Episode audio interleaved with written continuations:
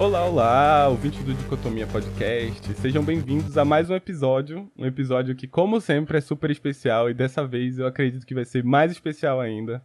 É, porque a gente. Não só porque eu vou falar com uma amiga, uh, mas porque eu tô conhecendo uma nova amiga também. E além disso, é muito bom falar com pessoas que estão produzindo conteúdo, estão produzindo artigos, estão produzindo conhecimento científico da nossa universidade, nossa querida Universidade Federal de Sergipe. Eu acredito que muitos de vocês é, tiveram a informação de que a nossa universidade ficou entre as cinco melhores do país. Então isso é motivo de muito orgulho e eu acho que não existe dia ruim para a gente exaltar a Universidade Federal de Sergipe. A gente tem muito orgulho e parabéns a todas as pessoas que estão envolvidas com isso. E parabéns a, a, a, a, nossas convidadas também, que estão de, de fato envolvidas com isso e fazem com que a universidade fique cada vez melhor. É, o episódio de hoje é um episódio, assim, pensado com muito carinho, é um episódio que a gente. que eu tive muito apreço em construir. Porque é um assunto que eu gosto, teoria política, falar sobre uh, filósofos antigos pensando sobre coisas talvez atuais, falando sobre questões que a gente vê hoje em dia. Eu acho muito interessante pensar como eles naquela época, séculos atrás, já estavam pensando talvez ações que se repetem a todo tempo. Uh, e hoje, para falar sobre isso, é, eu vou convidar a Camila. Se a Camila puder dar um oizinho. Oi, Camila. Oi, gente. Tudo bem, Camila? Como é que você tá? Tudo bem, Ada. E você? Uma oportunidade única participar. E tô muito feliz também. Tô me sentindo assim, super honrada e velha usando não, eu, a, gente, a gente do Dicotomia fica muito feliz de receber vocês, porque, como eu falei, é muito bom conhecer pessoas que estão produzindo assuntos tão interessantes dentro da universidade. E a outra convidada é, é Mariana, uma pessoa que eu tô conhecendo agora também. É, eu acredito que seja muito legal, porque é amiga de Camila, então pessoas têm que ser. É, para ser amiga de Camila são muito legais. Então, é, Mariana, tudo bem? Oi, dá um oizinho pra galera reconhecer sua voz certinho. Poxa, estou honrada pelo convite, fico muito feliz de ter essa oportunidade aqui de estar conversando com você, com a Camila. E eu espero que eu consiga, junto com a Camila, corresponder às expectativas que você colocou, que agora a gente está com a grande batata quente no colo. Ai, não se preocupem, os ouvintes do Dicotomia adoram esse tipo de conversa, uh, muito, muito leve, a gente gosta, gostaria que, evidentemente eu imagino que vocês agora estejam um pouquinho travados, mas a tendência é que daqui a alguns minutos vocês se soltem, vocês gostem do assunto, acho que é um assunto que vocês amam falar, que vocês produziram, evidentemente vocês amam falar. E eu queria pedir, antes de, começar, antes de tudo, de começar, uh, eu queria que Camila talvez se apresentasse um, um pouco mais e depois Mariana. O que, que vocês fazem na universidade, como vocês chegaram no ponto de produzir uh, artigos, o que se apresentem um pouco mais a fundo no, seu, no sentido mais acadêmico, para as pessoas conhecerem brevemente, né? Evidentemente não precisa daqueles arranjos todos. Por onde eu começo? Eu acho que eu sempre começo falando assim que eu comecei ainda no ensino médio com a pesquisa. Então, lá para 2013, eu acho, ainda no ensino médio, no colégio de aplicação, na Universidade Federal de Sergipe, né, já dentro da universidade, eu comecei já a pesquisar no PIBIC Júnior, que é uma, iniciativa que existe até hoje, né, de iniciar mesmo na pesquisa, ainda no ensino médio, na educação básica. E isso teve uma repercussão, assim, muito grande na minha vida acadêmica, depois entrando no curso de Direito na UFES. E claro que isso orientou totalmente a minha trajetória e vem orientando e impactando também, porque meio que a pesquisa faz parte da minha formação. Mas não só da minha formação também, né? De, tipo, de que eu sou, porque claro que ainda em 2013 eu não tinha a maturidade que eu tenho hoje, ou que um dia eu ainda vou, vou alcançar. Mas já em 2013 eu comecei a pesquisar sobre Hobbes, e aí, claro, como eu disse, não, não foi de uma maneira tão madura. Eu não, acho que eu, hoje, quando eu paro para ver as coisas que eu escrevia, eu acho que eu não entendia muito bem, eu não sabia. Ai, quem nunca, quem nunca. eu fico assim, meu Deus, quem eu era, né? É, mas enfim, é, é, um pouco disso. Hoje eu tô quase no finalzinho da graduação, no curso de Direito.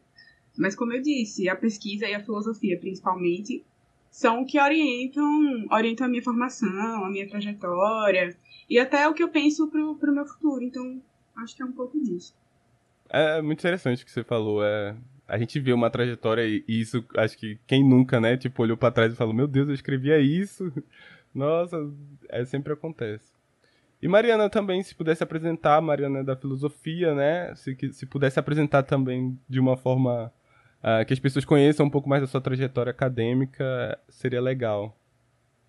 É, então, Adla, eu saí de uma vida completamente de qualquer jeito do ensino médio e já entrei na filosofia em 2018 e virei uma pessoa decente. Mudou a minha vida literalmente.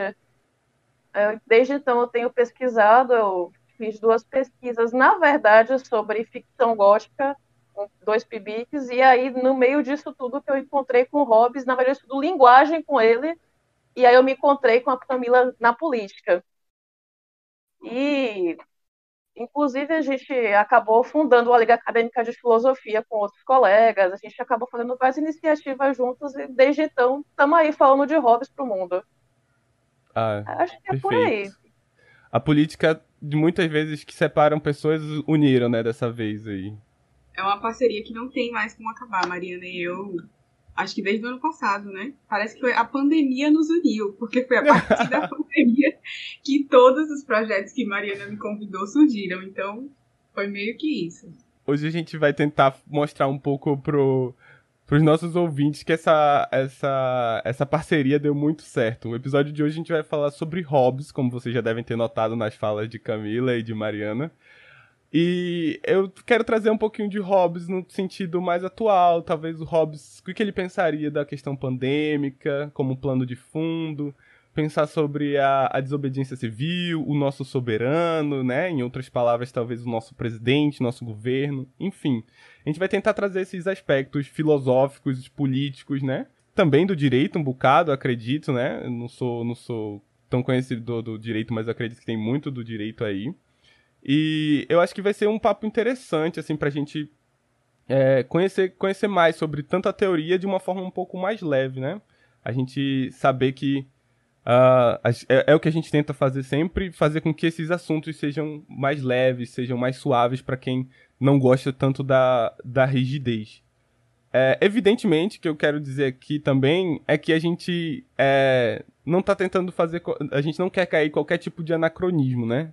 Mas talvez a gente dê alguns deslizes, a gente dê uma forçada em alguns assuntos, pra gente tentar fazer um assunto mais leve e pra, pra, pessoa que não, não, não gosta tanto da rigidez entender a gente é, esse assunto. Eu encontrei o artigo de Mariana e Camila, sim, por um acaso, porque eu estava pesquisando já sobre essa pauta, eu fiquei muito feliz de saber que eram pessoas da Universidade Federal que produziam esse tipo de conhecimento, e eu não pude ter outra opção, outra alternativa que não fosse gravar com elas esse episódio, né? E aí eu queria, para começar a, o episódio, é falar sobre, principalmente sobre o artigo delas, é, que se chama Hobbes, Pandemia e Bolsonarismo, um convite à desobediência civil. É, tá disponível para você baixar o PDF, vai estar tá no nosso Instagram como referência, vai estar tá lá para você é, pesquisar, né, o arroba dicotomia underline cast. E aí, se você tiver mais interesse em saber sobre isso, leia um artigo, porque é realmente muito, muito interessante é, falar sobre Hobbes e ler o que, que, que as meninas produziram. Bem, entrando mais exatamente no assunto, a gente pode começar talvez uh, falando sobre a importância de Hobbes para a academia, né? Aí, a gente que é de relações internacionais, né, para todo mundo entender, a gente estuda Hobbes muito no sentido de Estado, a gente estuda é, para entender como é que ele definiria o Estado, é uma parte um pouco até rasa, um pouco até restrita, assim, uma, uma base só para a gente entender os assuntos posteriores. Mas a gente tenta entender, entender Hobbes como, como, como ele falaria, um, como um teórico político falaria do Estado, né? Além dele, a gente fala de outros. Mas Hobbes a gente estuda nesse sentido. E eu queria perguntar também para Mariana, qual a importância do, do Hobbes para a filosofia, né? Basicamente, a gente estuda de duas formas. Ou a gente vai pegar historicamente, analisar aqueles autores e seguir como um estudo de história mesmo, investigar o que cada um tem de falar pra, de tão importante, ou a gente vai avaliar como é que ele repercute em outros autores, quem influenciou ele, por aí vai. Isso acaba sendo bem importante, que a gente consegue mapear muitas vezes de onde é que está alguns comentários políticos. Mas aí, sobre isso, eu acho que a Camila fala melhor do que eu. Então, se for para falar assim, o primeiro contato que eu tive na universidade, já na graduação, eu fiquei muito assustada, porque tinha uma disciplina que foi a primeira disciplina assim, que eu fiquei super empolgada, porque era filosofia. Eu falei, bom, não estou tão perdida aqui, né? E aí era filosofia jurídica. E aí quando foi quando a professora foi falar sobre Hobbes, via de regra, assim, o primeiro contato que eu tive com Hobbes na graduação foi uma abordagem extremamente pessimista e eu fiquei assim, nossa, totalmente diferente do que eu estudei, do que eu pesquisei, né, no PIBIC Júnior, ainda na educação básica, no ensino médio. E aí, depois, refletindo sobre essa abordagem do direito, eu fiquei pensando que a própria abordagem do direito, assim, muitas vezes tem a pretensão de ser uma ciência autônoma, e geralmente nas disciplinas dogmáticas do curso, os que a, que a gente chama de os livros da doutrina, né? Muitas vezes eles apresentam um panorama histórico e filosófico que despreza as complexidades dos filósofos e das suas teorias. Então, assim, enquanto eu, na graduação do direito, mas já tendo essa, um pouco dessa vivência na filosofia, eu fiquei pensando que talvez o direito está assim, né? Com uma pretensão de ser muito autônomo e despreza as complexidades mesmo da filosofia, não reconhece que, que a filosofia tem a sua importância e que o direito não é filosofia, né? O direito não é filosofia, e que a gente precisa de outros ramos, de outras áreas do conhecimento, que não somos autônomos. E aí, nesse sentido, dessa, dessa reflexão, a teoria de Hobbes meio que aparece no direito, é importante no direito, porque ele foi um dos primeiros filósofos modernos a constituírem uma teoria de origem contratual do Estado, ou seja, o Estado surge a partir de um contrato entre os homens, de um pacto entre os homens, pela necessidade dos homens de assegurar e preservar a sua vida, de ter ali alguém, digamos assim, né, uma figura, que é o Estado, que pudesse preservar a vida dos homens de alguma maneira e garantir a segurança e a preservação dessa vida. Então, meio que da perspectiva do direito, seria isso. E ainda, falando um pouco mais, seria da perspectiva de que o direito natural que Hobbes trabalha que ele organiza a tese dele em torno desse direito natural, do estado de natureza. Né? o direito natural, em alguma medida, ele está no direito positivo. E o direito positivo são as leis formais, escritas. Então, em alguma medida, as leis escritas devem estar adaptadas a esses princípios do direito natural que Hobbes fala. Então, do ponto de vista do direito, é um pouco disso. Vocês acham que, para além da academia, também para além da, de, dos, dos próprios cursos, assim, como vocês acham que existe essa importância de Hobbes, de estudar, assim, de uma forma não necessariamente aprofundada, né? A gente tem um entendimento de Hobbes uh, ah, para a gente compreender a, a, a, realidade, né? Compreender a, a situação que a gente vive, o cotidiano, enfim. Como é que, como é que vocês entendem é, isso, assim?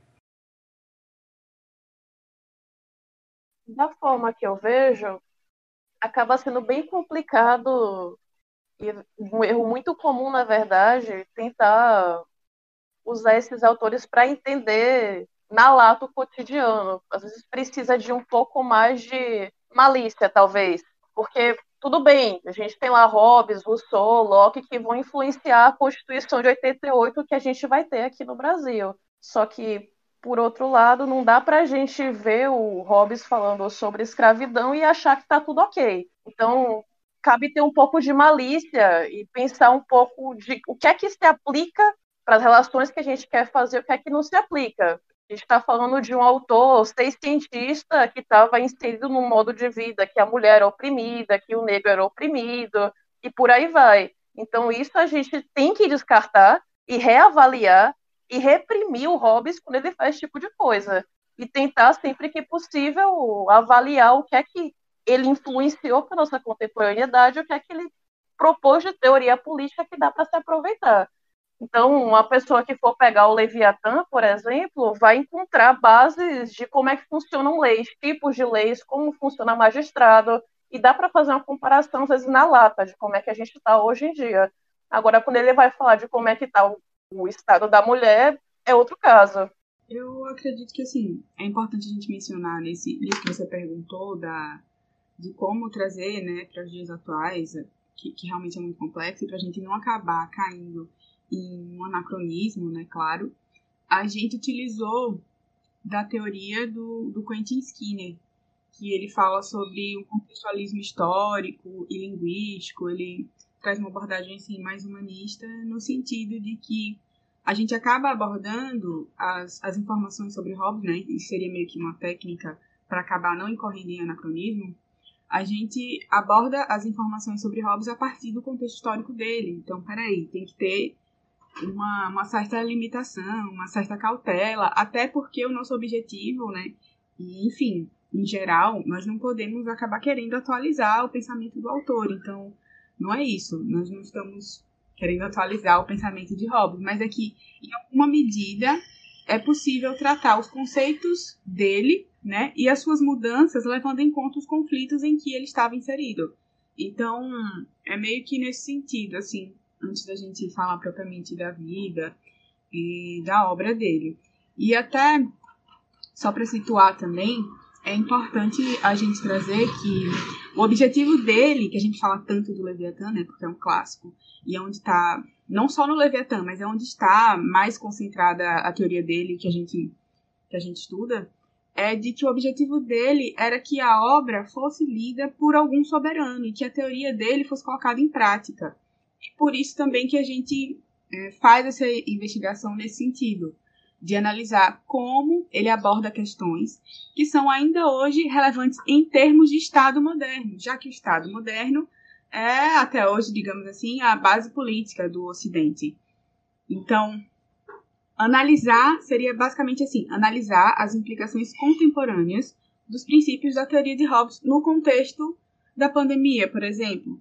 E aí a gente acaba adentrando nessa conjuntura para analisar o que pode ser aplicado ainda hoje tratando-se de Hobbes. Se a Camila me permitir fazer só um adendo, é, talvez até converse com algum outro episódio do podcast de vocês, que eu fiquei sabendo que vocês falam de Maquiavel, mas a gente também faz uso do método que o Maquiavel faz, e um dos ídolos deles que é o discurso. Basicamente, lá no discurso, o Maquiavel está se aproveitando da história de Roma para poder dizer como é que a Itália vai funcionar, como ela deve funcionar, e esse tipo de análise, como a Camila comentou brevemente, é o análise humanista. Então, a gente tenta se precaver de anacronismo a partir do contextualismo do Skinner e desse tipo de humanismo que se aproveita da história respeitando os limites dela.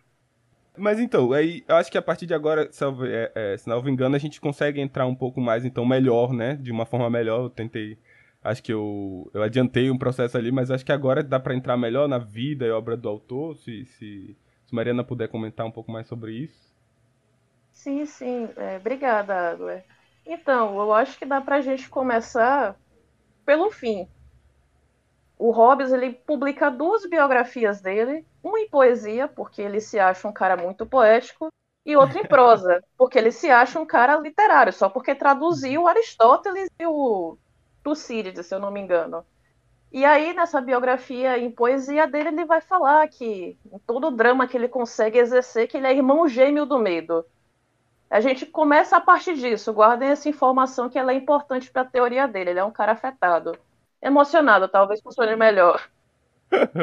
e ele vai nascer em 1588, ali no finalzinho do século XVI, e é muito próximo de um marco bastante importante para a Inglaterra que ele está inserido. Que naquela época o que acontece é que Henrique VIII ele vai se desfazer das ordens da Igreja de Roma, do papado, e vai fundar a própria igreja dele, a Igreja Anglicana. E a partir disso, as ordens de religião começam a entrar no sentido de depender do Estado britânico.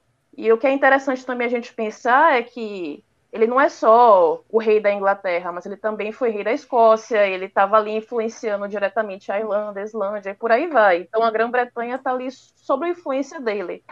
E o que acontece aqui nessa sim, dinastia sim. que ele está, que é a dinastia Tudors, que vai mais ou menos até o final desse século, comecinho do 16, do 17, me desculpem, o que acontece é que, no lugar de você sofrer influência de Roma, você tem leis santuárias que vão dizer como é que você deve agir, o que é que você deve vestir, quando e como você pode comer, essas coisas bem bonitinhas que a gente tem nessa época. Isso influencia, de certa forma, o tipo de pensamento que Hobbes vai ter sobre o Estado, porque ele está ali no meio de uma mudança muito importante, que você está se liberando do poder de o Estado de Roma, do Estado papal, e começa a depender só da Inglaterra. Mas daí a Camila vai comentar mais para frente sobre o frontispício do Hobbes, que é bem interessante. E aí, como coisas importantes que o Hobbes fez, a gente tem que ele foi secretário do Bacon, que influenciou o tipo de teoria que ele coloca. Ele, em 1140, publica a primeira obra autoral dele. Publica não. Ele faz rodar, curiosamente, nos mesmos lugares que o Descartes era famoso para poder criticar o Descartes, mas não publicou. Curiosamente. Curiosamente, curiosamente. É uma fofoca isso que você quer contar, Mariana? É quase uma fofoca. O que acontece é que o Descartes publica o discurso do método lá em 1637. E o Hobbes gosta de algumas coisas e desgosta de outras. E aí, em 1640, tem vários círculos debatendo Descartes, ele vira aquele pai da modernidade todo mundo já ouviu falar, o cógito e tudo isso. E o que acontece logo em seguida é que o Hobbes faz rodar, curiosamente, como a gente estabeleceu, esses elementos da lei. E ele é publicado anonimamente mais para frente. E por aí vai. Depois eles vão trocar um pouco de cartas, o Hobbes vai ficar com raiva de Descartes nas meditações metafísicas, mas enfim, aí é treta de filósofo. Acho que não cabe entrar muito aí nisso. E aí tem um marco bastante importante logo em seguida, que é dois anos depois vai ter a instauração da Guerra Civil Inglesa, a gente vai ter Carlos I sendo degolado e o Hobbes fica horrorizado e vai fugir para a França. E um pouquinho depois, em 51, ele vai publicar a obra que a gente vai estar tá tratando aqui, que é o Leviatã. E é curioso que depois da publicação do Leviatã, ele fica famoso por ser um filósofo imoral, que é perverso, que não tem religião, um ateu. E tem uma universidade britânica que vai ignorar o Hobbes ou falar mal dele. E o Hobbes, curiosamente, mais uma vez, vai lá e escreve uma carta muito raivosa para essa universidade, falando que, olha, vocês estão falando mal de mim aí, mas você tem que entender que com a minha teoria eu vou ser conhecido para a posterioridade, vocês vão ser esquecidos. E o pior que é verdade, né? O vaso ruim tava certo. O triste é isso. humilde, humilde demais. É, eu, eu gostei dessa humildade. Infelizmente ele tava certo, né? Não dá pra, não dá pra julgá-lo, mas enfim. É, eu gostei, eu gostei muito, assim, achei, achei cheia de... Achei que tem tudo para ser uma série da Netflix, com altos e baixos, fofocas, brigas e tretas. Eu realmente adotaria, tipo assim, vou mandar agora pra Netflix, com certeza dá, um, dá uma série muito boa. E aí, Camila vai, vai, vai completar as informações agora com a biografia, pelo que eu entendi. Como eu falei no comecinho, né, da minha fala, no início, logo assim, o primeiro contato que eu tive na graduação, no curso de Direito, foi uma visão assim, completamente pessimista. E aí depois, pesquisando, eu vim descobrir que não era só no curso de Direito, não era só os escritores famosos na área jurídica que tinham essa percepção equivocada sobre a obra de Hobbes. Porque, de fato, a biografia dele, que está aí, né, mais, mais à disposição, de uma maneira assim mais ampla, difundida, acaba apresentando interpretações equivocadas sobre o próprio Hobbes, sobre a obra dele. E um exemplo disso é a de que ele era um autor autoritário e justnaturalista, e monarquista.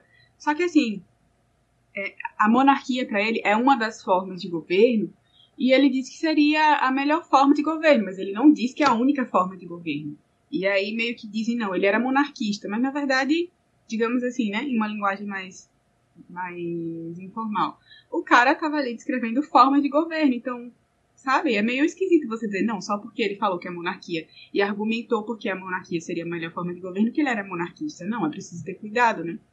E aí, como Mariana muito bem já falou, ele escreve em um contexto marcado por muitas guerras civis e pelo próprio absolutismo monárquico inglês, o que não significa dizer que ele era um autor absolutista em relação à monarquia, mas sim em relação ao Estado. E o que isso quer dizer, Camila? Isso quer dizer que, para ele, existia sim a necessidade absoluta de existir um Estado, mas não de que necessariamente o Estado deveria ser um Estado monárquico. Ele apenas diz que, pelas razões dele, ele achava que a monarquia seria a melhor forma de governo. E aí, por isso, ele defendia a necessidade da existência de um Estado soberano. Então, ele sim, é possível dizer que ele era um filósofo que considerava é, que a existência de um Estado soberano é absoluta. E para isso, ele acabou falando sobre algumas formas de governo na obra dele e contraria né, essa ideia de que ele era monarquia e só sustentava a monarquia como uma única forma de governo existente. E aí, na verdade, na teoria dele, o que, que ele pensa, né? Que necessariamente esse Estado soberano seria o quê? Uh, deveria existir a, é, a, uma autoridade política, a existência de um poder soberano mesmo, alguém que ditasse as regras do jogo, que dissesse ali como o jogo tinha que ser jogado, e a liberdade republicana. Então, a autoridade política, o Estado, e essa liberdade republicana, elas aparecem como fundamentais para assegurar a soberania de maneira plena, assim, de, de, um Estado. E aí, uh, falando sobre, sobre os tipos de, de governo, ele traz que, assim, além de, de ter esse objetivo de que a obra fosse lida por outros soberanos, ele fala muito de que a partir do surgimento do Estado, já que antes disso era um caos, era todo mundo podia tudo, e que é o que ele chama da guerra de todos contra todos, quando é instaurado o Estado, a República, que ele chama de Commonwealth, que seria a comunidade dos bens, a coisa pública, é, ele diz que os homens unidos transferem parcelas de sua liberdade para uma pessoa, digamos assim, entre aspas, para uma pessoa, para a figura do, do Estado. E aí ele fala de Estado como coisa pública, que ele chama de uh, tanto de Commonwealth como de civitas em latim. E aí ele fala que todos esses termos fazem referência a, ao atingimento de um interesse comum, coletivo, e não dos interesses dos próprios soberanos. E aí, no frontispício de Leviatã, que é de 1651, a figura representativa do Estado, né, aquele monstro lá, que é o Leviatã, ele tem nas mãos a espada, que simboliza o poder temporal, o poder, assim, digamos, mundano, né? E o cajado, o poder espiritual, o poder religioso mesmo. Hum. E aí, o Leviatã, ah, vocês podem até depois pesquisar, até ver, se vocês botarem assim, Leviatã frontispício, é só botar Leviatã, vai aparecer as imagens, vocês vão ver que o Leviatã, aquele monstro lá, ele é formado por várias pessoinhas. Então, tem pessoinhas bem pequenininhas lá dentro do Leviatã. E aí nos leva a acreditar, né, que o Leviatã, ele acaba sendo, o Estado, ele acaba sendo formado pela parcela de liberdade de cada pessoa. A centralização do poder no Estado, ou seja, a existência dessa autoridade política, é necessária para garantir não só a soberania, mas também é, no sentido de que a finalidade do Estado é a segurança dessas pessoinhas, já que cedendo parcela da sua liberdade, os homens têm o objetivo de assegurar a sua vida e o Estado se compromete a garantir isso. E aí passa a existir também essa liberdade republicana, porque antes de, da existência do Estado já existia liberdade, mas era uma liberdade que tudo era possível, né? Era a sim, guerra de sim. todos contra todos, como ele fala. E aí surgindo essa liberdade, que não é qualquer tipo de liberdade agora, com a existência do Estado, uma liberdade republicana, ao lado da autoridade política, ela se apresenta como um elemento assim fundamental para garantir que o Estado permaneça de pé. O frontispício que você está tá mencionando é aquele que parece um, um para as pessoas, né, que estão escutando, se eu, e se eu tiver certo também, é aquele que parece um homem segurando um cajado, Uh, e a espada, parece que tem alguma uma coroa, alguma coisa assim do tipo. E, e, que é preto e branco, né? Ah, sim, sim, sim. Sim, é. É, isso, isso, isso é uma informação muito interessante, é muito legal mesmo de ver essa questão que Camila tá falando, porque eu só fui também descobrir depois. Você precisa dar um zoom no, na imagem para perceber que ela é feita de várias pessoinhas. É muito legal mesmo, fica, fica a dica mesmo do, do, do pessoal pesquisar no Google dessa forma que, que Camila falou para vocês verem. É bem interessante mesmo. Então, o que acontece é que essa tradição de colocar frontispícios nas obras era por conta da população analfabeta britânica. A intenção do autor era basicamente resumir o que tinha naquela obra em uma imagem.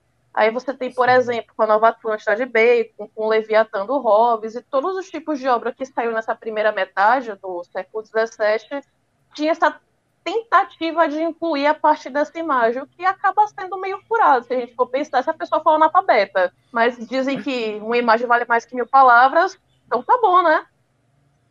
Ah, mas parando pra pensar assim nisso que você falou agora, né? Que assim é muito interessante.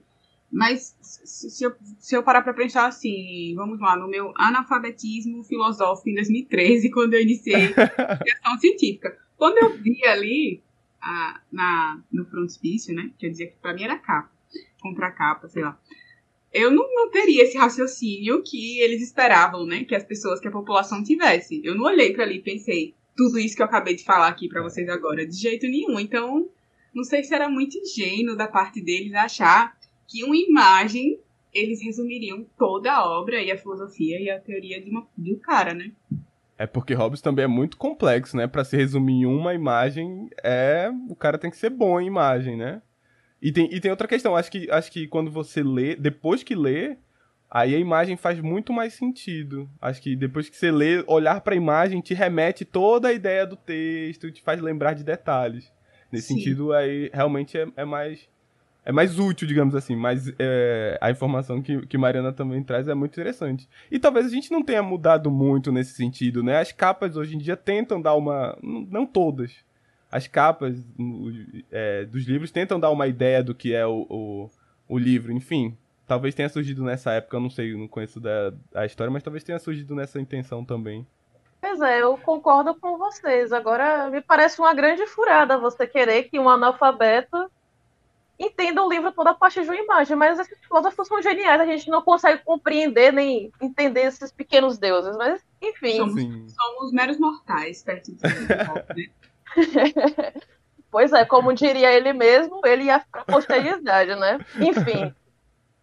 E agora, sobre o termo robista em particular, é bastante interessante. Eu acho que conversa bastante com o que a gente está querendo fazer aqui, porque, como a Camila comentou muito bem, Olha, ele era tido como monarquista, o ateu, o cara que era egoísta, o cara mal visto. Isso não é só enquanto pelo direito hoje, ou uma leitura que a gente geralmente faz por cima do Leviatã. Mas desde a própria época que ele publicou as obras dele, isso era visto. É, todos os livros do Hobbes foi parar uma listinha de livros indicados, da forma que eu considero, né? Mas a igreja vai ver de outra forma, que é o Index. O Index é aquela listinha linda que a igreja falava que não dá para ler porque é imoral. E todos os livros de Hobbes, curiosamente, foi para lá. Então, para mim, é uma boa indicação. O termo robista. é. A top list do, é, do New York Times era, era o Index. E o que é genial é que o Index só caiu quando a internet nasceu, tá? Se não tivesse tido internet, os caras iam continuar lá, né? Igreja Católica falando o que, que pode e o que não pode ler. Que isso. Como a Camila falou, ele é o primeiro contratualista que a gente tem. E o primeiro que vai colocar como a moral, de certa forma, está relacionada com a formação do Estado. Então, ser robista era você ser imoral, você ser ateu.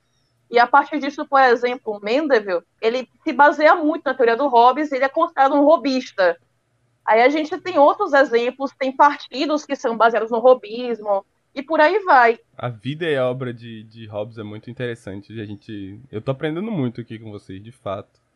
É, nesse sentido, acho que a gente. É, é, a obra é muito extensa e a obra é muito profunda, né? Além dela ter uma extensão muito grande, ela tem uma profundidade muito grande. Acho que a gente pode, uh, ah, para quem está ouvindo a gente, tentar entrar um pouquinho mais na parte.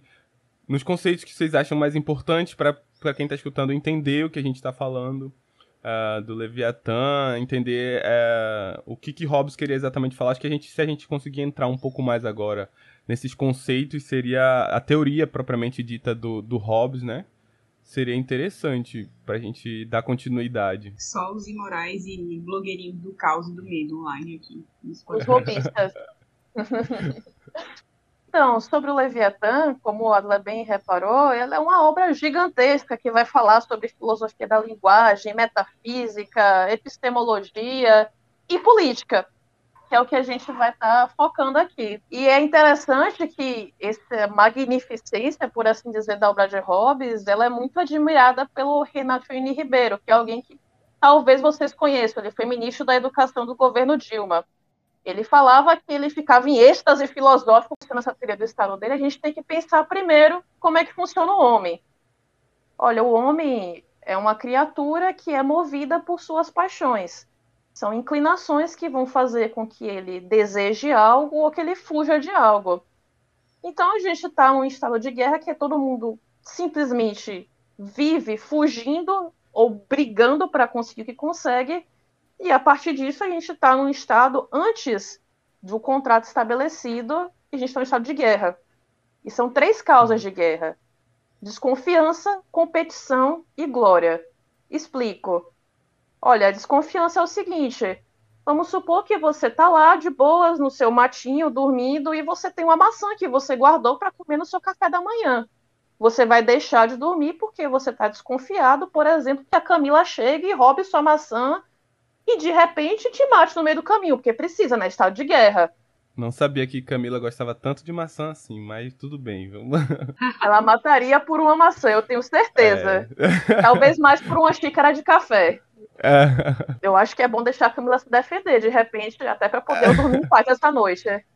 Camila, Camila vai falar, mas não tem ninguém, o estado é de guerra, não, não tem ninguém para controlar, deixa minha maçã. Só verdade. Não, é, é isso mesmo, né? E além disso, assim, como antes da existência do Estado não existia propriedade, tudo era possível. Então, vou usar quase esse mesmo exemplo da maçã que a Mariana falou, já que eu gosto tanto de maçã, não mais. É uma grande verdade. Vamos dizer assim que, como não existia propriedade, né? Os terrenos estavam lá todos sem cerca, todos abertos, vamos dizer assim, não tinha propriedade, não existia propriedade, ok. Então, qualquer pessoa podia ir lá no terreno, no terreno vizinho e tinha uma um pé de maçã e a pessoa vai lá e tira uma maçã. Então, digamos assim, aquilo não era proibido, porque não existia propriedade, né? Então, com a instituição do Estado, a gente tem algumas limitações também, como a existência da propriedade. Hobbes fala exatamente que só é possível falar em propriedade a partir da existência do Estado, do surgimento do, do Estado. E aí, como ele ficou conhecido por essa teoria dele do, do estado de natureza, do estado de guerra, que os homens viviam nessa condição que só podia ser superada através de um pacto dos homens, se utilizando da sua razão, ele se consagra com essa teoria de, da origem contratual que fundamenta, né, teoricamente, a construção do Estado como nós conhecemos hoje, digamos assim, Sim. de uma maneira mais rudimentar, a base do Estado. E aí, na teoria dele, a necessidade de segurança e preservação da vida é um dos elementos que leva a, ao surgimento do Estado, já que os homens tinham esse medo de morte violenta, como a Mariana acabou de falar com o exemplo da maçã, que era sempre possível no estado de natureza. Então, além de instaurar, por exemplo, a propriedade e outras garantias civis, a, a proteção da vida, ela é uma das razões de existência do Estado. Então, desse surgimento do Estado, surgem todos os direitos e todas as faculdades eh, das pessoas a quem, digamos assim, daqueles a quem o poder soberano é conferido, já que o povo consente e concede parcelas de sua liberdade para, para o Estado. E aí acaba que conferindo esses poderes é, ao Estado, é impossível desfazer esse contrato, digamos assim, porque quem se opor ao soberano vai ser por ele punido. Então, caso exista uma rebelião depois do surgimento do Estado, isso implica numa condição de retorno ao estado de guerra. E aí, com a liberdade do homem limitada, a partir do momento em que ele concede ao Estado parcelas dessa liberdade, todo mundo passa automaticamente a autorizar as decisões do soberano. E aí nós temos que falar numa autoridade política instaurada, por assim dizer. Mas, quando eu falo em parcelas, porque não é a totalidade da liberdade. Até porque essa submissão ao soberano dura apenas enquanto a capacidade do soberano for funcional, ou seja, enquanto o soberano conseguir cumprir com, com as garantias, com o que ele diz que vai defender e preservar a vida dos homens, ok, nós devemos obediência a esse soberano, mas a partir do momento que ele começa a fazer, é, fazer abobrinhas e falar abobrinhas, né? Qualquer com a realidade é mera coincidência, certo? Aí sim é possível desobedecer esse soberano, já que ele não está mais, opa, não está mais cumprindo com aquilo que ele se comprometeu. Tá. É um pouco disso, assim. É, então, então uh, o primeiro ponto que, que Mariana exemplificou foi a desconfiança. Entendemos bem. Camila já se defendeu. O segundo ponto seria a competição. Como é que seria o fato da competição? Eu imagino, mais ou menos, mas vá, vá eu quero, quero esperar a compet... eu quero esperar o exemplo. Acho que o exemplo é o mais interessante agora. Como eu já vou continuar com a maçã até o final. Agora que certo. a gente já estabeleceu que estamos brigando por uma maçã, vamos continuar nela. É seguindo aquele exemplo que a Camila deu. Se a gente, por exemplo, tá eu, você e a Camila olhando uma macieira. A gente está morrendo de fome. A gente vai se matar até sobrar só um para comer todas aquelas maçãs. Simples assim. Faz sentido. E isso por causa daquilo que eu comentei antes. A gente tem paixões que vão nos inclinar a conseguir aquilo que a gente quer, o conforto, saciar a fome. Qualquer tipo de desejo que a gente tem vai fazer com que a gente siga ele sem nenhum tipo de freio que, como a Camila comentou, esse freio vem só depois com o estabelecimento do Estado. E a gente tem a glória, que é o mais interessante, na minha opinião. Que é o seguinte: se eu falar assim, ó, oh, Camila, sua maçã tá mais podre que a minha, ela vai ficar muito chateada comigo. Ela vai é. sentir que eu simplesmente desonrei ela. E a intenção dela vai ser maquinar para poder ver como é que ela me destrói depois de eu falar uma blasfêmia dessa. E aí é bastante Glória, interessante. Mexe com o ego, mexe com ego, né? Mexe com ego, exatamente. E é bastante interessante, que aí você pode me perguntar, poxa, Mariana, mas eu sou mais forte que você, como é que você vai fazer? Eu vou esperar você dormir. Quando você estiver dormindo, eu vou lá e te afogo num travesseiro, por exemplo.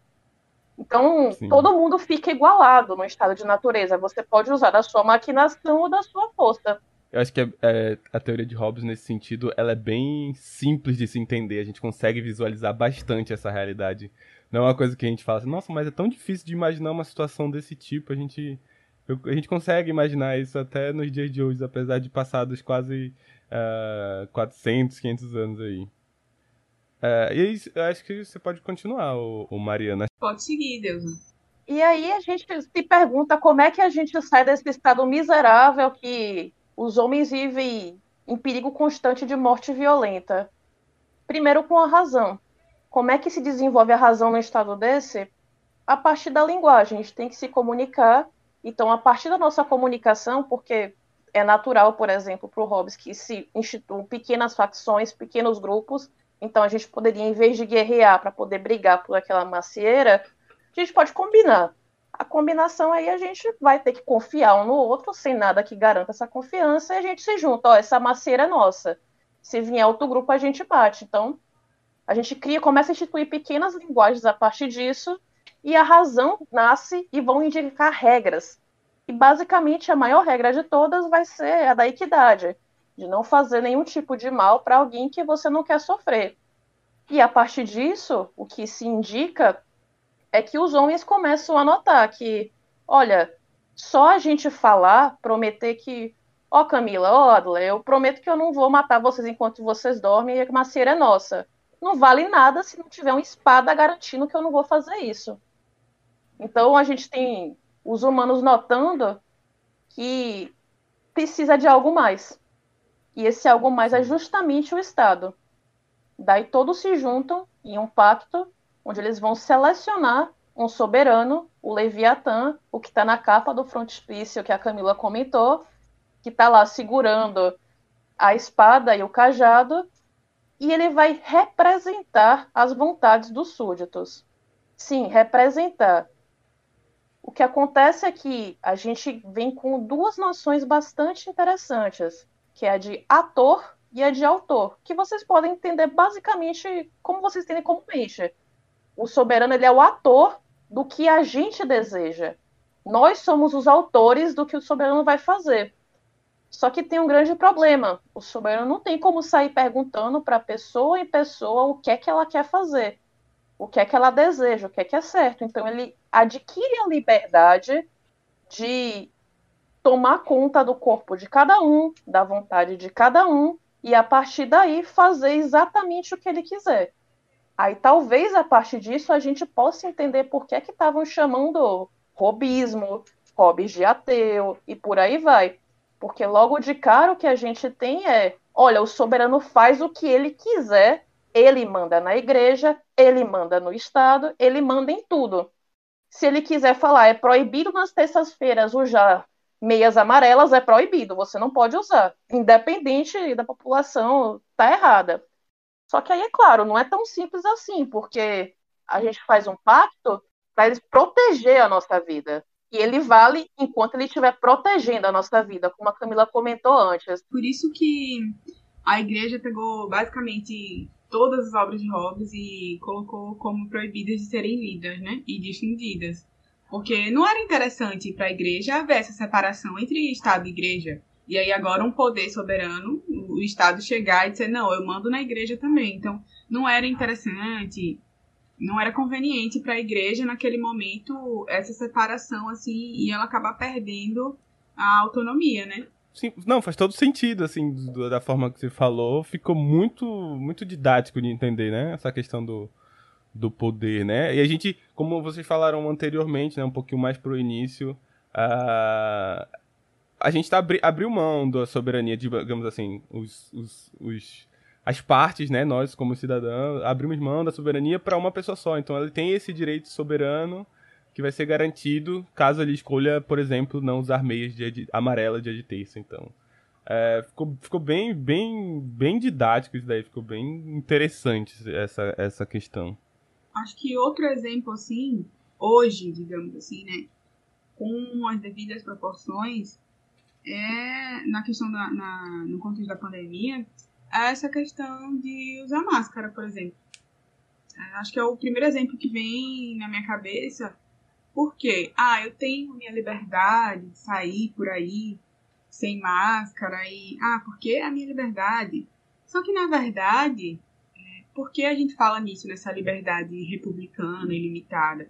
Não, é, não sei se seria bem aquele negócio de a minha liberdade vai, onde a do outro começa, termina, né? Sei lá, enfim, já vi as, é, é, esse ditado assim de, dessas duas formas. Sim. Porque ao mesmo tempo em que você tem a sua liberdade de sair por aí sem máscara, digamos, sob a perspectiva robesiana, digamos assim, né?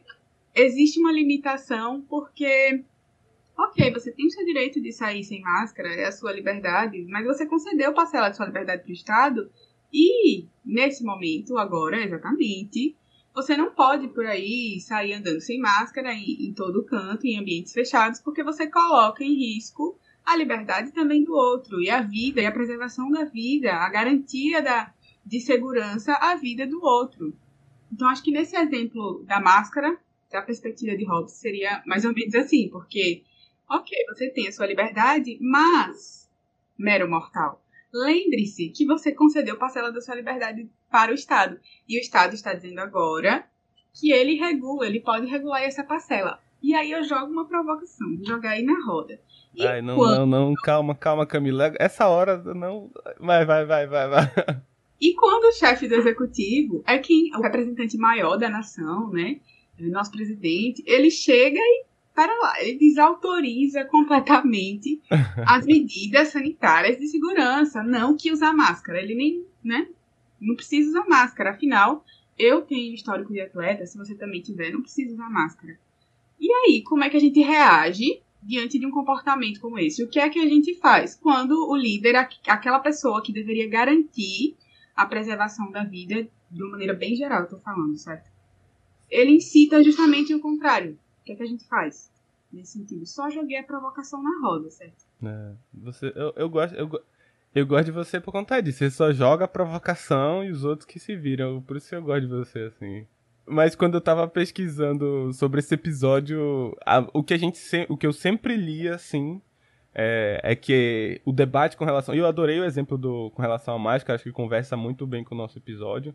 Uh, mas invariavelmente o que eu sempre lia é que é um debate, essa provocação que você levantou é um debate sobre segurança e liberdade, sabe? Em que medidas um pesa mais do que o outro. É, e eu acho que uh, no ponto do Leviatã, no ponto de Hobbes, eu acho que a segurança vem primeiro, sabe?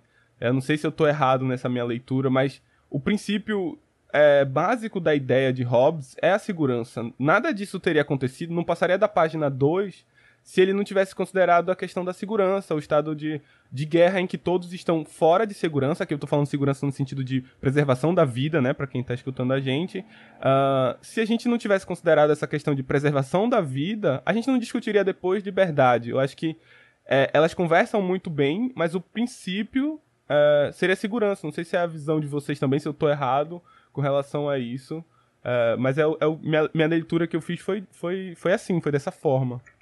É isso, você está completamente certo, porque ainda no século XVII, Hobbes estava ali escrevendo e uma das coisas, o fundamental para ele era a preservação da vida, né?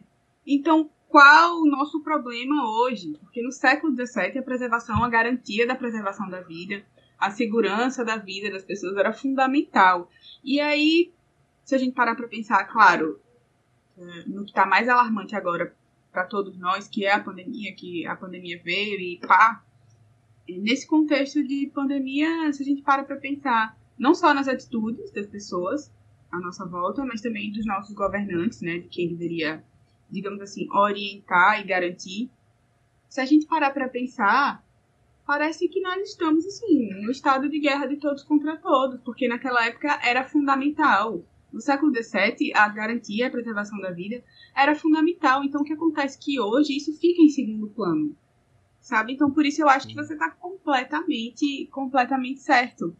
E aí, nesse sentido, é, falando um pouco mais sobre os limites do desse soberano e um pouquinho também de, de Hobbes nesse contexto pandêmico, é, a obrigação dos súditos, como eu disse anteriormente, a obrigação dos súditos a obrigação das pessoas de ceder parcela da sua liberdade e obedecer esse súdito, esse soberano, esse Estado, dura apenas enquanto dura também o poder do soberano, através do qual ele é capaz de proteger. Ou seja, a partir do momento que a gente escuta hoje, assim, digamos, esse tipo de discurso, nós teríamos todo o direito de nos rebelarmos. Vamos lá, vamos ser todos desobedientes, sabe? É meio que isso. Hobbes fala, ele fala exatamente isso. Ele diz assim: a obrigação dos súditos para com o soberano dura enquanto e apenas enquanto dura também o poder mediante o qual ele é capaz de protegê-los. Ponto. Para Hobbes é isso e acabou. É, como os exemplos que nós já trouxemos aqui podem evidenciar, o objetivo que a gente acaba pactuando, né? A manutenção da vida, o conforto da nossa vida, a nossa integridade física, moral, não têm sido garantidos tanto assim, em sua completude, podemos dizer, pelo atual governo nesse contexto que nós estamos vivendo, né? Eu acredito que dá para listar o que para Hobbes representa uma clara liberdade de rebelião e desobediência, sabe? Então, sim, na teoria de Hobbes, é possível, tem um asterisco aí, é possível nos rebelarmos e sermos desobedientes. Por exemplo, caso o nosso ilustríssimo presidente, o líder máximo desta nação, exija que o povo se exponha ao vírus, como ele já exigiu, né? E caracterizaria, em termos robesianos, uma tentativa de nos obrigar a nos ferir. Então, a gente não, nós não devemos estar de acordo com isso, certo? Até porque o objetivo é garantir a preservação da nossa vida. A gente só tá nesse pacto por conta da preservação da vida, né? Quando Exatamente. Então, nós não somos obrigados a tirar nossas próprias vidas. Nós, inclusive, podemos lutar da maneira que nós julgarmos assim, mais, mais contundente, para proteger esse bem tão precioso que é a nossa vida. E aí, de certo modo, nós estamos livres para fugir por medo. Né? É, basicamente, basicamente seria isso o que eu vislumbro aí que é, é, basicamente é no, no capítulo 21, eu acredito, da Liberdade dos Súditos, que Hobbes fala, que é um dos capítulos mais importantes, assim, no Leviatã, que é, é, é o que dá para extrair, assim, nesse capítulo. Não, eu só queria comentar que é perfeito trazer todos esses exemplos e principalmente de um lado da máscara e de outro não usar máscara, porque a gente pode colocar em ação o que o próprio Hobbes estava dizendo ali.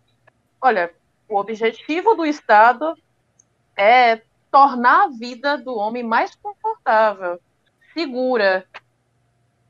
Daí você por exemplo, tá bom, o Leviatã tem todo o poder que ele quiser para poder mandar você não usar máscaras ou não usar meias amarelas quando forem terças-feiras. Mas será que é o correto para manter o Estado? Será que isso vai conseguir fazer com que nossa vida se mantenha segura? Ele pode fazer. Mas a partir do momento que a gente fica com a vida colocada em questão, a coisa que nos colocou em pacto se coloca em questão. Sim. É justamente isso. A gente fez o pacto porque a gente precisa de proteção, a gente precisa poder olhar uma macieira e falar: olha, é de domínio público, qualquer um pode ir lá e pegar uma maçã. Olha, a gente precisa que todos usem máscara porque é isso que vai fazer com que a vida de todos seja protegida. Daí a gente tem esse modo de reação. A partir do momento que o Leviatã coloca a nossa vida em risco, a gente está desobrigado. E a gente entra em estado de guerra, estado de natureza com o Estado. A gente é mais fraco e vai morrer? Vai, mas a gente está desobrigado. Daí a gente fica aí com esse convite da polícia civil. Justamente isso. A gente se convida para poder desobedecer junto, para poder bater de frente com o Estado. Daí eu pergunto: o que é que você acha, Adula? Será que essas leituras de robismo, ateu e moral faziam sentido quando a gente olha mais de pertinho Hobbes? É, é, eu, eu, eu acredito que, que Hobbes é um, é um cara muito, infelizmente, pouco humilde, porém certo. Assim, quando, quando eu vejo vocês falando sobre isso, é, é, é, muito, muito interessante, porque conversa demais com o que a gente está vivendo. Conversa demais. Acho que a gente pensar que a gente é. Evidentemente, é, não sei se eu estou certo, mas até onde eu, eu, eu conheço, é, o, o Hobbes não estava propriamente falando de uma situação que existiu quando ele estava falando do estado de natureza. Ele não falou existiu um estado de natureza. É uma forma de exemplificar, de demonstrar para a gente entender a situação. Mas é, quando a gente abre mão da nossa soberania para que uma pessoa ou um estado de uma força maior consiga ter a capacidade de defender a gente, é, o pacto é só esse. Você defende, a gente obedece. A partir do momento que não houver mais esse tipo de acordo, não estiver se cumprindo, é, a gente não tem mais obrigação. E é nesse sentido também que eu, eu penso, porque quando eu, eu lembro quando eu estudei, eu perguntei, né, pro, pro meu professor, uh, então quer dizer que a gente não pode desobedecer? Quando que a gente poderia sair do pacto? Ele poderia fazer tudo, absolutamente tudo? E ele respondeu exatamente isso a desobediência só pode ocorrer quando esse pacto for quebrado. E aí não vai ser considerado, pelo menos até onde eu entendi, desobediência. Vai ser uma obrigação de você sair de uma coisa que não está sendo acordada. Não sei se eu estou certo nesse sentido, Marina. É isso, é, é, o que alguns comentadores de Hobbes chamam de teoria da resistência, né? Teoria da desobediência. Você já está numa situação de estado de guerra a partir do momento que sua vida não está sendo defendida. Aí vai da sua boa vontade, bom senso, não sei que palavra usar, se você vai se rebaixar por medo de morrer ou se você vai lutar, já que você também já está numa situação que você pode morrer. Agora, essa sim, coisa do estado de natureza, até hoje ninguém sabe dizer se o Hobbes estava falando sério ou não. É uma grande briga de comentadores, eu prefiro nem hum, mexer. Entendi. Tem gente que acha que ele estava falando de verdade, tem, acha que, tem gente que acha que não está. Então, uma grande questão. Sim, Me parece sim. assim que é meio uma, sei lá, uma figura de linguagem mesmo, né? Porque se ele tava vivendo num contexto assim de tantas guerras, caos e, e tal, é assim, claro, pelo amor de Deus, gente, eu não sou nenhuma comentadora de Hobbes. Mas para mim parece assim tão, tão evidente que ele tava. Que era exatamente sobre isso que ele tava falando. Talvez eu esteja errada, mas na minha opinião, é, parece muito simples, sabe? E me parece que essa situação que a gente vive, né, de pandemia, principalmente, evidenciou muito do que é, Hobbes estava falando com relação ao estado de guerra. É evidente, a gente não. A, guerra, a gente não está falando simplesmente de.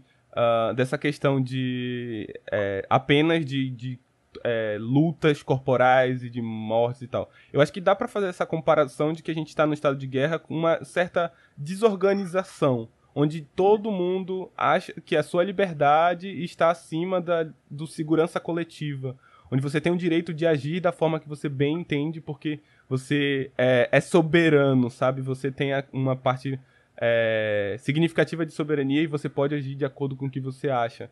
E nesse sentido, eu acho que também Hobbes vai falar, eu quero que vocês comentem, porque é, isso leva a um enfraquecimento do Estado, né? Querendo ou não, essa soberania que a gente levou para pro, pro Estado, pro soberano, ela acaba sendo retirada, digamos assim. Evidentemente estamos falando de uma figura de linguagem. Então, a soberania que antes estava com. A minha soberania que estava com o Estado, agora eu retiro, porque eu não acho que o, o Estado é a, suficientemente bom para gerir a minha segurança. Eu quero ela de volta. Eu sei fazer minhas escolhas, se eu uso máscara, se eu saio na rua, se eu respeito, se eu não respeito. Eu sou o próprio dono da OMS, sei de tudo de, de vírus, enfim. Fica parecendo muito isso, né? Não sei se. Queria que vocês comentassem sobre isso também. Cara, só um parênteses antes de Mário falar sobre isso. Isso é muito engraçado, porque hoje em dia todo mundo é especialista sobre tudo. Sobre filosofia, sobre direito internacional público, sobre. Situação no Afeganistão, é, todo mundo tá sabendo. Tudo. Todo mundo pode falar sobre tudo e é especialista e se acha detentor dos mais variados detalhes e, e teorias. Era só isso, fechando. Antes de falar propriamente sobre isso que enfraquece o Estado, eu acho que a gente precisa voltar uma coisinha antes. Não sei se vocês lembram, mas eu falei que o que leva os homens a sair desse estado de natureza é aquela condição de que ele, por uma linguagem, adquire uma razão e começam a surgir leis de natureza que seriam o ideal, que podem ser resumidas, como o próprio Hobbes fala, em ter equidade todo mundo tem que fazer com o outro que deseja que faça consigo. Daí a gente tem o primeiro princípio para um governo funcionar bem, que é justamente isso. Olha, sim, ele pode fazer o que quiser, mas o ideal é ele seguir as leis de natureza. As leis do Estado deveriam, não quer dizer que elas fazem, não quer dizer que o soberano vai fazer, mas elas deveriam seguir as leis de natureza, deveriam ser um espelho de modo que a gente pudesse preservar aquilo que nossa razão natural nos indica. Então, o que acontece é que, já que elas devem espelhar essas leis de natureza, a gente tem alguns princípios básicos. O primeiro é o de organização. Se a gente não tem um governo bem organizado, que ele está mal administrado, ele já está com indícios de que vai cair. Qualquer coincidência com a realidade que a gente vive enfim, se a gente, por exemplo, tem uma troca constante de ministros da saúde, cada um diz uma coisa que por acaso interessa ao soberano e nunca interessa a população e a vida dela, a gente já tem, por exemplo, uma desorganização no governo. Com esse tipo de desorganização é simples o que acontece, a gente vai começar a enfraquecer. Em vez dos súditos se unirem para poder obedecer, o que acontece é que a gente vai começar a ver divisões. E aí dá para a gente fazer um adendo lá para o que o Hobbes vai falar sobre retórica naquele livrinho que eu comentei, que ele bate de frente com Descartes. Olha, a gente vai ter pessoas que vão se pagar de extremamente instruídas para poder simplesmente mobilizar multidões e excitar as paixões que interessam.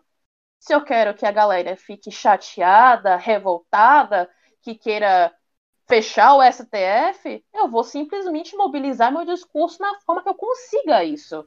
Vocês estão me dando pensamentos pro resto da semana. Vou... Você vai ver imagens minhas aqui assim, pensando aqui assim, o resto da semana. É que eu posso fazer. É sobre isso, e tudo bem.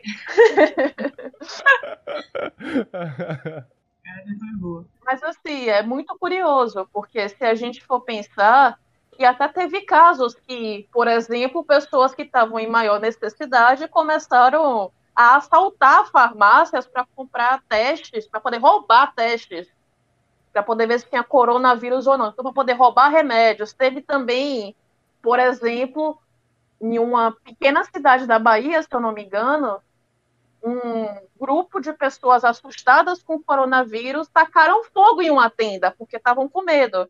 E aí isso é por quê? É claro o que acontece.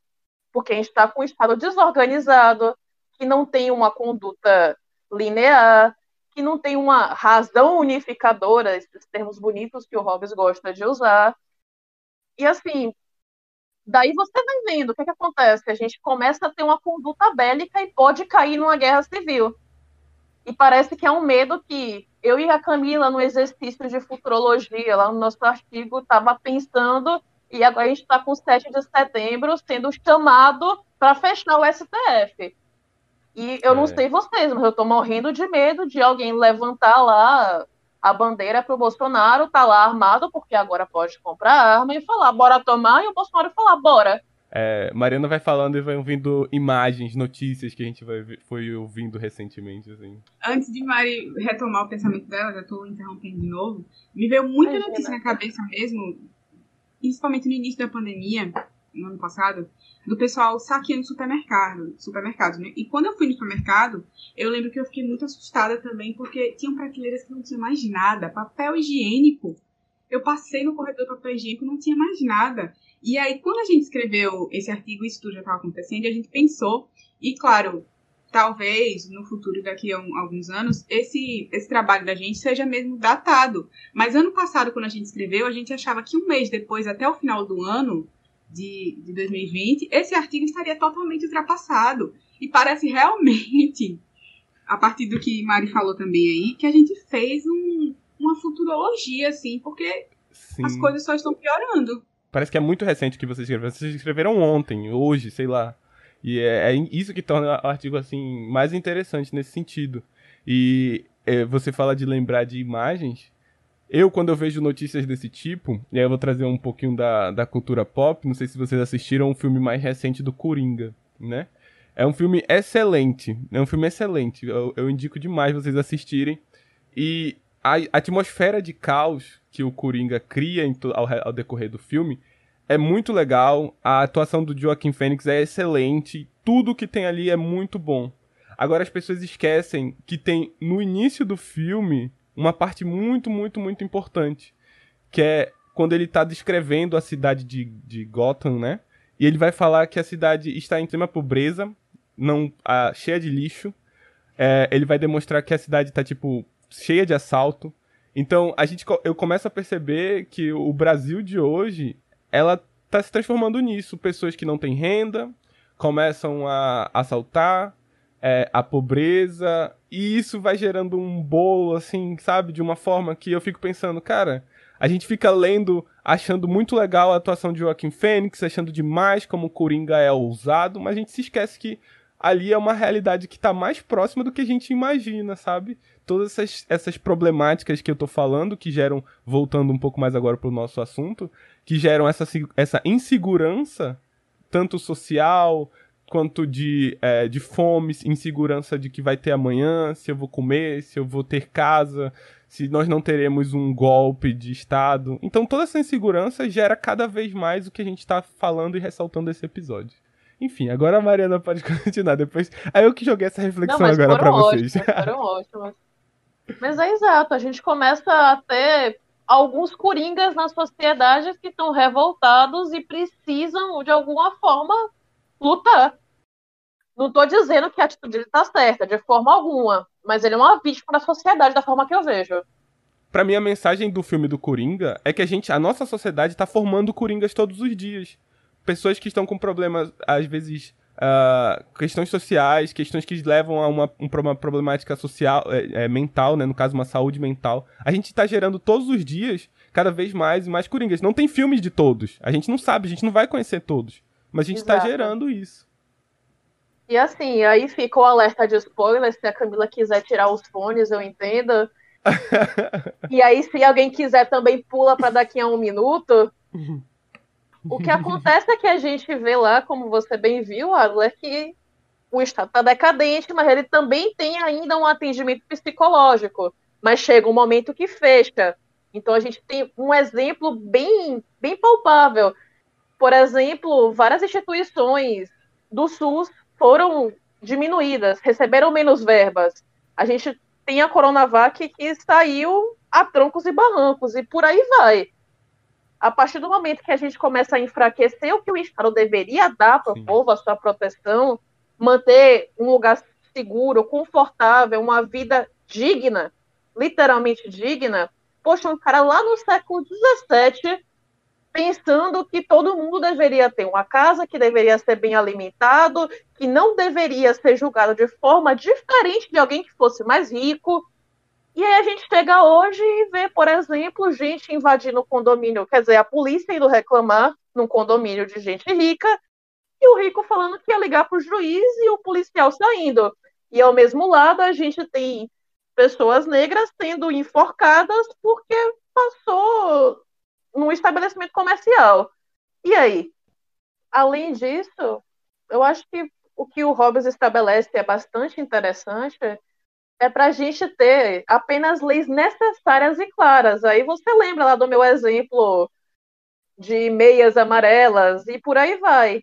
Então, tudo bem, o soberano pode fazer o que quiser. Ele é o, ele é o ator dos nossos desejos. Só que se ele tiver um mínimo de bom senso, se ele tiver um mínimo de razão, ele vai notar que as leis da natureza têm que ser espelhadas nas leis civis. A gente tem que ter equidade, a gente tem que cuidar da vida de todo mundo que está ali, que coloca vários problemas quando a gente pensa que, poxa, por que, é que a gente está fazendo esse podcast aqui hoje? Não era para ser necessário. Mas aí sobre leis, eu deixo com a Camila. Para tentar finalizar, Hobbes acaba sustentando que, apesar de existir o dever do soberano renunciar a algum dos seus direitos essenciais aí para a soberania, ele é totalmente contra isso. Então, assim, com esse pensamento de, de Hobbes, a gente acaba entendendo que, de uma certa maneira, a própria omissão do, do soberano, desse nosso representante do Estado, na garantia da defesa da vida, permite que o soberano seja desobedecido. Em uma situação de pandemia como essa, nós temos o dever do Estado soberano previsto pelo próprio autor. É também, principalmente nesses momentos, que o Estado deve agir para respeitar os princípios que garantem a preservação da vida em, em um governo. E a partir do momento em que, através desse contrato, nós cedemos parcela dessa liberdade ao Estado para governar, garantir a preservação da nossa vida, nós temos um exemplo é, do que chamamos de liberdade republicana em relação ao súdito, ou seja, nessa situação o Estado ele pode, não só pode, como ele deve tomar uma série de medidas que não se referem à proteção do tão falado, eu nunca ouvi tanto falar como agora como na pandemia sobre o direito de ir e vir. Então, ele pode, o Estado pode e deve tomar medidas não só em relação à proteção do nosso direito de ir e vir, mas há um direito anterior, que é o direito à saúde pública. É um direito muito maior que abrange todos nós, abrange a coletividade. E sem esse direito, não é possível a gente vir, né, minha gente? Então, assim, nesse sentido, eu fiquei até um pouco assustada no começo da pandemia, nesse sentido, em relação até aos crimes contra a saúde pública. Porque é muito importante destacar que, por exemplo, um crime previsto no artigo 268 do Código Penal Brasileiro, Desculpe estar sendo chato aqui, citando artigos. Direito é chato mesmo. Só para vocês saberem. Mas esse artigo ele fala da, dessa infração de medida sanitária preventiva, que ele diz assim: infringir determinação do poder público destinada a impedir a introdução ou propagação de doença contagiosa. E aí esse artigo ele foi muito comentado, né? Eu ouvia muito, até enjoar, nos meios de comunicação. E ele prevê esse crime e que pune as pessoas que não cumpram as determinações do poder público para impedir a introdução ou a propagação do coronavírus, por exemplo. E a previsão desse descumprimento é justamente para proteger o que no direito a gente chama, sempre tem essas palavras difíceis, incolumidade pública, que é simplesmente coletividade, a saúde de todas as pessoas. E surge uma série de questionamentos, porque em situações como essa, a quem nós devemos dar ouvidos, né? Ao governo federal, aos ministros, seus representantes estão preparados, mentira, que possuem um posicionamento muitas vezes até contrário, né, em relação às medidas da, da OMS, ou é, e que seriam um poder soberano, né? Ou a gente devia, na verdade, dar atenção para o discurso científico, que é muito mais coerente, que está na contramão desse discurso. E aí parece que é uma resposta muito óbvia, mas na nossa visão, Hobbes diria que a obediência é devida ao soberano, que no nosso Estado, na República Federativa do Brasil, Tupiniquim, é representado na figura do presidente da República. E ele tem, né, o presidente na figura dele, claro, ou deveria ter, ele tem depositado nele confiança, prestígio, influência, expectativas, várias expectativas, em razão do seu cargo especialmente ao conceder assim entrevistas a nível nacional, que repercutem também internacionalmente. e acabam influenciando no comportamento das pessoas, na maneira como o governo e a sua equipe lidam com a pandemia. Na contrapartida disso, acaba que eles passam por cima de uma série de, de garantias e preservações da segurança, da vida. E aí fica muito difícil, né? Manter essa, manter essa argumentação, essa linha de raciocínio, porque a gente chega a um ponto que é, não tem como, como não defender uma desobediência a esses discursos. A gente já tem aqui, é, a esse ponto do, do podcast, elementos suficientes para justificar, em termos robesianos ou robistas, o nosso direito de resistir e desobedecer às recomendações do nosso atual governo, né? E aí, a gente não pode esquecer que nós devemos levar em consideração quais elementos para Hobbes iam constituir um, um, bom governo, que, que até Mari já, já falou muito bem, né? Que ao menos ser um governo organizado, senão esse governo vai cair e tomara que caia, né? Esperamos que caia, porque acho que não dá para ficar pior. E, assim, sinceramente, parando para pensar, de fato, cada dia mais eu acho que as projeções em termos robesianos pioram. Porque se a gente para para refletir, a partir de que momento nós podemos desobedecer ao Estado? Bom, a partir do momento que esse mesmo Estado defende uma lógica de extermínio, né, de determinadas pessoas, determinados grupos, comunidades, e ele não cumpre com a sua finalidade, não cumpre com o seu objetivo firmado no momento em que aquele contrato que a gente tanto falou foi pactuado. Então, assim, se a gente para para refletir, diante disso, a desobediência civil já devia ter sido adotada por nós há algum tempo, né? Há um ano atrás, por exemplo, porque parecia que a tragédia já, estaria, já estava toda anunciada. E aí é certo que hoje parece que nós temos uma autoridade política e ao mesmo tempo também uma liberdade republicana que deveriam ser sólidas, muito fragilizadas em razão dessa crise que compromete esse modelo do, do Estado moderno, né? E um Estado moderno que teve como surgimento a preservação da vida. Então, como conciliar isso? Até porque coloca em risco a nossa própria obediência devido a esse Leviatã então, a gente vive no século XXI, mas diante de um contexto tão semelhante ao contexto robesiano do século XVII, parece que a gente estaria vivendo uma guerra civil, assim, refinada, se é assim que a gente pode dizer. Até porque a conservação da vida, que lá parecia como um bem primordial, hoje é vista pelo nosso poder soberano né, como algo secundário. E se a gente leva em consideração principalmente essa perspectiva mais humanista que nós consideramos aqui na, na nossa fala. E aí a gente pode até questionar se, diante desse enfraquecimento, desorganização, quase que uma falta de gestão do Estado, a gente não já está vivendo esse momento mesmo que, que Hobbes trouxe na teoria dele, né? Porque, de fato, tomou proporções, assim, absurdas. E dentro das próprias projeções robesianas, assim, futurológicas, parece que Hobbes fez. Tá vendo que a gente falou no começo, tá vendo que ele estava certo, que ele ia ficar marcado aí na posteridade.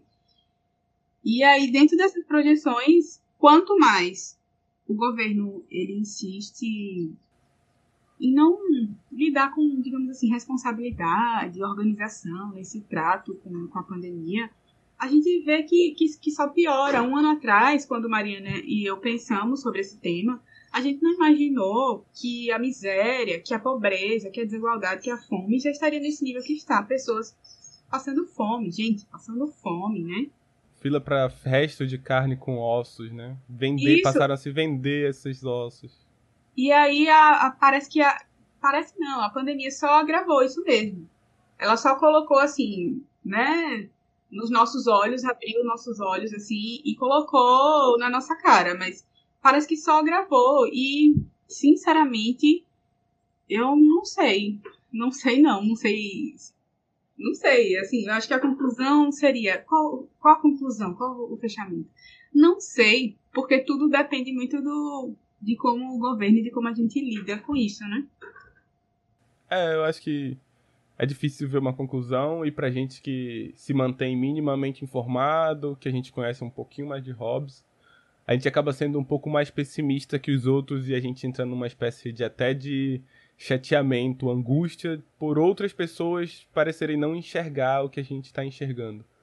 E eu, eu compartilho esse sentimento assim com vocês porque é um sentimento assim das pessoas que me rodeiam é, que a gente normalmente tem. Sim, desculpa te atrapalhar, É só que se não vai mudar de assunto, vai ficar tão feio eu voltar depois de poder falar disso, que era puxando um pontinho da Camila, que ela falou sobre a guerra civil refinada. E assim, a gente vê esses discursos de ódio à torta e à direita todo dia. E é bastante interessante que o Hobbes comenta que a partir do momento que a gente usa da linguagem para poder ofender, xingar, diminuir, isso é um atentado de guerra, tá? A gente tá assim, ó, os animais usam garras, dentes e por aí vai. A gente, um estado civil, tem a linguagem, da gente usa ela, poder atentar, ameaçar, ofender, a gente também tá chamando para guerra. Era só isso que eu queria comentar. Desculpa. É, não. É super. É super não, não precisa pedir desculpa. É super válido até mesmo porque eu, é, é uma área que eu pelo que eu, que eu li, você, é uma área que você tem interesse, você pesquisa, então é, é, é importante trazer essa informação, né? Daqui para frente a gente vai ter outros episódios falando um pouco mais sobre a linguagem, sobre a, a retórica, mais precisamente. A gente está querendo falar sobre isso no Dicotomia. Mas é, eu não sei se alguém quer mais é, é, retomar algum assunto do, do desse episódio. É, se não, eu vou encaminhando para o fim é, eu acho que dá pra gente pensar nessa desobediência civil por parte de Hobbes, desobediência que não precisa necessariamente ser uma desobediência de um modo agressivo, mas eu acho que, como o próprio nome do, do, do podcast, a desobediência é, que talvez usando máscara, né, respeitando as outras pessoas, fazendo o que é de fato certo, não sei se vocês concordam comigo nesse ponto, é o mínimo de desobediência que a gente pode fazer, né, o mínimo que a gente pode seguir, né. É... E aí, por fim, a gente, como nossos é, episódios sempre tradicionalmente fazem, a gente pede para que as pessoas indiquem, façam indicações para quem está escutando a gente, para quem quer saber um pouco mais, aprofundar mais nesse assunto, é, seja um texto, seja um filme, uma série, uma música, enfim. É, eu acho que eu vou começar por Camila, se não se importar, se tiver sua indicação aí, por favor, dê para os nossos ouvintes. Minha indicação maravilhosa é a indicação que já foi dada no início desse podcast, gente. Então não deixem de pesquisar o artigo que Mariana e eu escrevemos, Hobbes, Pandemia e Bolsonarismo, convite à desobediência civil. Sim, estou fazendo propaganda para nós. E também para a universidade, já que nós somos alunos dessa maravilhosa Universidade Federal de Sergipe, né? Isso também contribui para os rankings. Então, pesquisem, fiquem à vontade para citar o nosso artigo. E é isso você não está. Você está apenas mantendo uma tradição, uma outra tradição do nosso podcast, que é indicar a gente mesmo. A gente sempre indica em nossos episódios outros episódios que a gente já produziu. Então, eu, eu reforço, o artigo realmente é muito interessante, traz muitas reflexões, assim como Camila e Mariana trouxeram hoje nesse episódio. Vai estar no nosso, nosso Instagram, o arroba cast, e lá vocês vão poder ver melhor como baixar e qual é o nome certinho e tal. Enfim. E Mariana, qual a sua indicação? Camila, eu pensei que você ia dividir comigo. Assim, é, a Camila ela fez uma apresentação num evento chamado Filosofia, Vida e Morte, que é justamente sobre com quantas vidas se faz um Estado. Eu acho que é esse o título, né, Camila? Ela também não lembra. Gente, aqui começou a passar aqui na rua um paredão. Então, Mas... então eu tive que mutar para não atrapalhar. Mas é, com quantas ilhas se faz um estado? É isso mesmo. Então, na primeira edição, a Camila falou sobre com quantas vidas se faz o Estado, e aí eu acho que é super válido assistir. É um grande, um grande aprofundamento do que a gente fez nesse artigo. E também tem o próprio Hobbes, o Leviatã, que a gente tanto falou aqui, que é interessante para poder saber de onde é que a gente tirou nossas reflexões humanistas, Sim. contextualistas, tem o Deceive, e aí tem Ao Leitor Sem Medo, que é um livro do Renatine Ribeiro, que a gente comentou lá no começo, que deve ser o livro que fala de Hobbes mais famoso aqui no Brasil. Então, ele vai estar trabalhando justamente como é que o medo influenciou na escrita do Hobbes. Então, vale bastante a pena. Sim. E aí eu vou indicar só mais três. Tem um que é uma autora chamada Pogrebinski, que chama Os Dois Deuses de Hobbes, Limite da Obrigação Política Hobbesiana, que a gente também leu para poder escrever nosso artigo. E aí eu vou fazer que nem a Camila. Tem um artigo meu que chama Regras Hobbesianas para bem lidar com o discurso político, que eu justamente estou pensando nesse período de pandemia, nas belezuras que o excelentíssimo presidente fala, é. E pensando como a partir da linguagem proposta para o Hobbes a gente pode se defender dessas mentiras. E, por fim, prometo que é a última, eu indico um livro que eu organizei com a professora Mariana Lee, chamada Entre o Mito e a Política, que foi justamente uma iniciativa que discutia a pandemia Bolsonaro e política. Então, tem vários capítulos de várias pessoas da UFES, de várias áreas, com o objetivo só de discutir isso. Está disponível online para quem quiser. É isso. Desculpa se eu me aluguei. Não. Todas as referências e indicações vão estar no nosso, no nosso Instagram, como eu falei, o arroba dicotomia underline cast. E eu quero agradecer muito, porque foi muito proveitoso a conversa, foi muito, eu espero que tenha sido muito divertida minimamente, foi muito informativa para mim, foi muito divertida.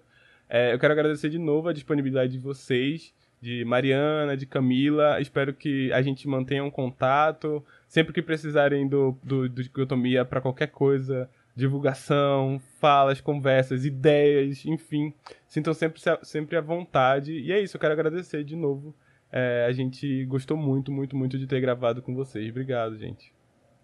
Obrigada a vocês, vocês pelo convite. Amém. O convite foi bastante legal para mim. E, assim, no que a gente puder também estamos juntos. E é claro, lembrar para o pessoal agora no final que a gente vai estar com a unidade revolucionária para poder se defender dos testes que está tendo na cara do Atlas. Então pegue as foices e os martelos. Não esqueça.